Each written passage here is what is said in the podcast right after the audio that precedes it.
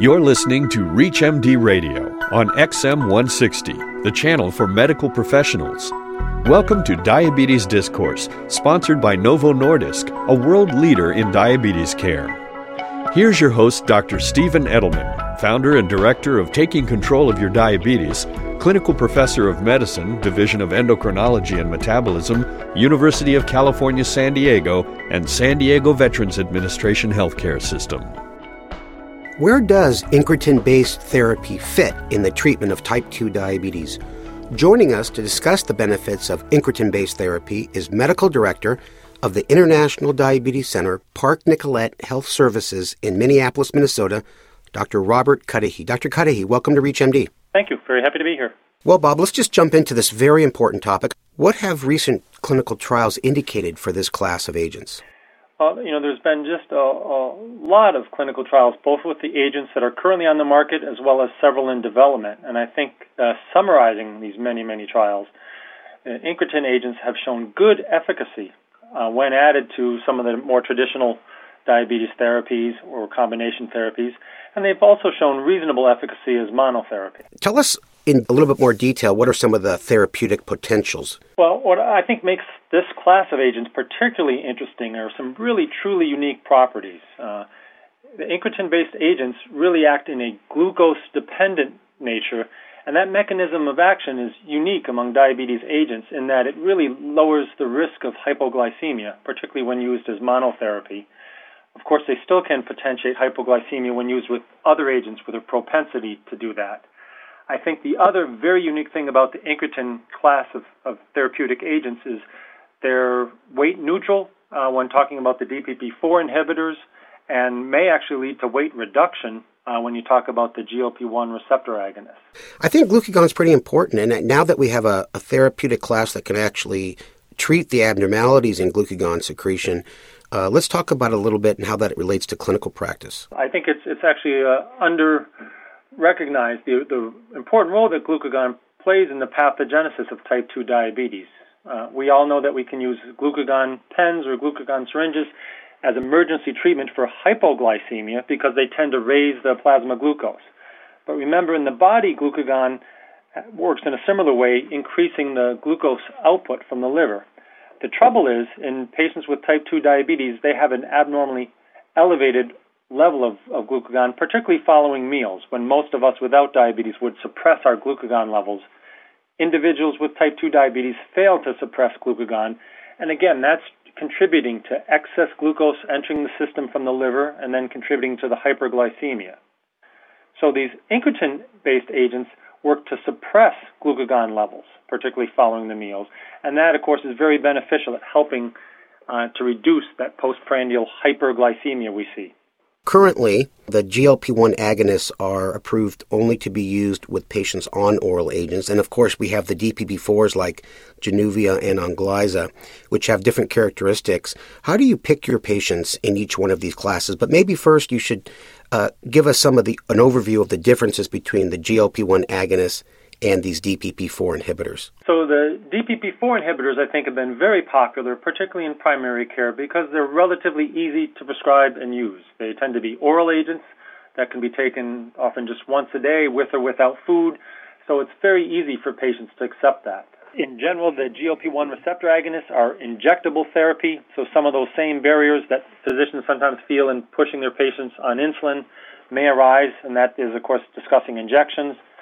Uh, they tend to be somewhat more potent as a class compared to DPP-4 inhibitors, slightly greater A1C lowering efficacy, and while the DPP-4 inhibitors are very good in that they don't tend to cause weight gain, and remember, weight neutrality is a good thing in treating type 2 diabetes.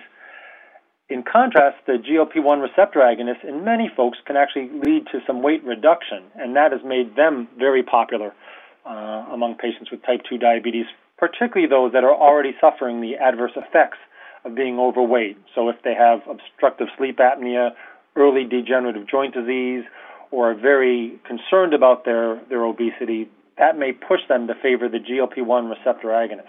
How do you decide which drug to use? And give us some patient examples. So it's it's really having that frank discussion. I mean, I'm very upfront to make sure that they clearly understand one class, the DPP4 inhibitors, are tablets. Whereas the Victoza or the Byetta are injectable. But that's I do see as a class, it depends on how much A1C lowering we're trying to achieve. The, the GLP-1 receptor agonists are a little more potent in that regard. And if the patient's really interested and eager for some weight reduction, these can be a very nice adjunct to aggressive lifestyle uh, modification and efforts at weight reduction. Sometimes I, I see that as really reinforcing um, patients' own efforts at increased activity and dietary modification. Uh, I think as treating specialists, we've all seen the super responders. I've had patients personally lose, you know, tremendous amounts of weight, sometimes 50 to 70 pounds. Now, of course, that's the exception, but everybody wants to strive to at least achieve some modest amount of weight reduction. Yeah, I agree with you. I think when I sit down and think about you know which patients would respond to each class. It's really how far are you away from your goal and how important is the weight? Is the weight. And, yeah. and to be honest the other issue that i have to raise is the cost issue because in general the injectable glp-1 receptor agonists tend to be more costly than the dpp4 inhibitors so depending on if the patient has to pay out of pocket, that can be a, a significant determinant in which way they want to go. Mm-hmm. If you're just joining us, you're listening to Diabetes Discourse on ReachMD XM160, the channel for medical professionals. I am Dr. Stephen Edelman. I'm speaking with my good friend and colleague, Dr. Robert Cuddihy. We are discussing the benefits of incretin based therapy for type 2 diabetes. Well, Bob, let's talk a little bit about the future. What are the foreseen clinical use of these incretin based therapies? I know they're going to be expanding for sure. Yeah, so I, I, think we're going to see increased indications, and you already see some trending where, uh, while we typically don't recommend this as initial therapy for, for many patients, uh, it it can be used in monotherapy, um, and there are growing indications in that regard. I think the other where we're looking particularly at the GLP-1 receptor agonist drugs like Victoza or Byetta uh, on the specialist front is we use them in combination with insulin, and that is certainly not on the labeled indication, but probably a future area of growth because we see some very good results in that regard. What about prevention of diabetes? You you talked about uh, using it as monotherapy. I mean, I, I, think you're of the belief that I am that uh, early treatment is better than later treatment for this group. Yes, and I agree. And while you know, while I, I'd say I'm a big fan of this class in general, I think you have to temper that enthusiasm based on are you treating a known established disease such as diabetes with its known complications. Uh, it's a slightly different approach when you're actually talking about primary prevention. In other words, trying to treat people with pre-diabetes. Uh, the two things that I think take a little more importance are one, we don't have long-term, you know, decades-long uh, record of, of, safety. These are all relatively newer agents, and unlike uh, drugs, say such as metformin, we don't have 30 to 50 years of clinical use to know if there's any uh, long-term safety issue. Uh, and I think the cost then enters the picture when you're talking about using something as a primary prevention. So when discussing that, I think that's an area of, of future interest, and hopefully, as more agents become available and and use goes up, cost will come down. But I think the lack of long-term safety data and the relatively higher cost somewhat tempers my enthusiasm to quickly jump on board and use these as primary prevention. Yeah, and I think as, as you mentioned, uh, obviously the, the, clinical studies will have to be done. Well, we recently spoke with Ralph DeFronzo, you know, Mr. Colorful endocrinologist. uh, he talked about his triple-based onset therapy for beta cell preservation. Uh, what do you think about that? Yeah, so uh, again, Ralph would recommend metformin, a TZD, and an incretin-based therapy very early on. And, and while I agree with him, I'm a big fan of, of the incretin and metformin therapy. I'm a little more reticent when talking about the, the TZD, the thiazolidinediones, and that's because more recently we've seen really some controversy arise about are there some off-target effects from this TZD class of agents, particularly affecting uh, bone. It, it appears that these agents may affect the derivation of cells in the bone marrow, which would normally differentiate into osteoblasts, cells that lay down new bone, instead shunting this over toward adipocyte or fat cells. And so some of the data is now showing that the duration of exposure as well as the degree of exposure or dosage can increase uh, risk for untoward bone effects, uh, eventually leading to fractures. Um, the, this class also has a well-known and well-defined uh, risk toward sodium retention and fluid retention, which can exacerbate congestive heart failure or macular edema or peripheral edema. So again, when we're talking about adding therapies very early on, potentially using them for years, my enthusiasm is very much tempered for the TZDs because of these off-target bone effects. But I think we both would agree that starting treatment early and maybe one or two drugs that work in concert together might be a good thing, just depending on which ones you pick. Yes, I'm a big fan of early and aggressive combination therapy. I, I think with the TZDs, we're now starting to evaluate would low dose TZDs carry that same risk? Yeah. Maybe perhaps the risk benefit ratio would be improved if we use very low dose TZDs. Let's talk a little bit about uh, other disease modifying effects of this class, the incretins. What about cardiovascular disease? There, we're seeing some uh, improvements in some of the surrogate markers of heart disease.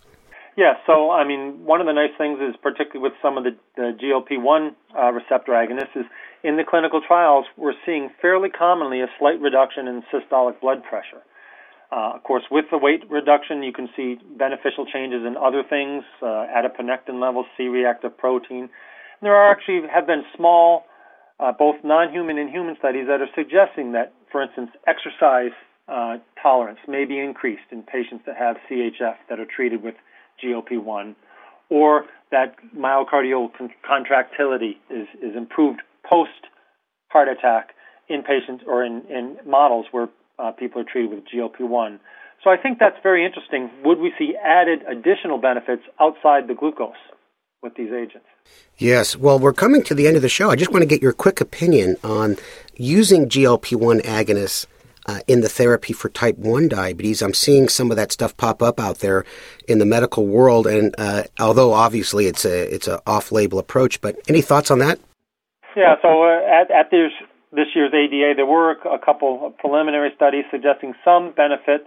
I think it's very early on. One of the things you have to remember with type 1 and virtually no insulin uh, production capabilities around, you wouldn't expect to see an increased insulin level. And that is a big part of what uh, these agents do in patients with type 2 diabetes.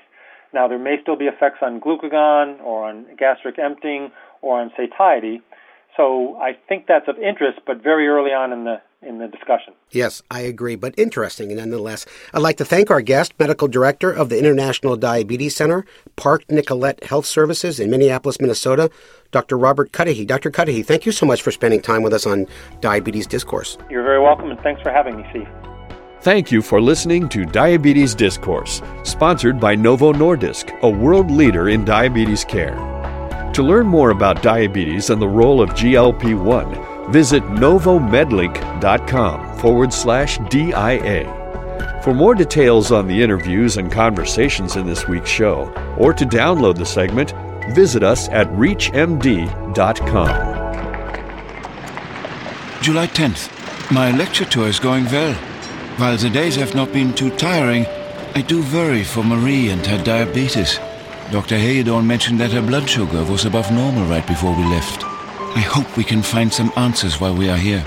In 1922, Novo Nordisk's founder, Nobel Prize winning scientist August Krogh, and his wife and fellow scientist Marie made a fateful visit to America to further their research and build relationships with doctors working on the earliest treatments for diabetes. July 28th. We keep hearing of this new medication that replaces the insulin that people with diabetes no longer make on their own. People who treat their diabetes can live longer and healthier lives. This could be what we've been searching for. Upon learning about the work being done at the University of Toronto, August and Marie headed north to make a connection that would change the face of diabetes treatment forever. August 11th, Dr. Hagedorn, as I believe you will be interested from both a theoretical and practical point of view, I have persuaded my husband to write to Dr. Macleod in Toronto and ask to obtain its method of manufacture so you can perform experiments with insulin in Denmark. November the 1st. Success. We have replicated the process here in København and will be administering the first batches of insulin to patients by week's end. This could be the moment when we finally get control over Marie's diabetes and help so many others. From our first patient to our latest innovation, Novo Nordisk has been a world leader in diabetes care for nearly a century. Our patient centric philosophy has led to many breakthroughs, including insulin analogs and easy to use delivery devices, and a global commitment to advancing research, education, and partnership. And our mission is the same today as it was back then to defeat diabetes. Visit us at novonordisk-us.com.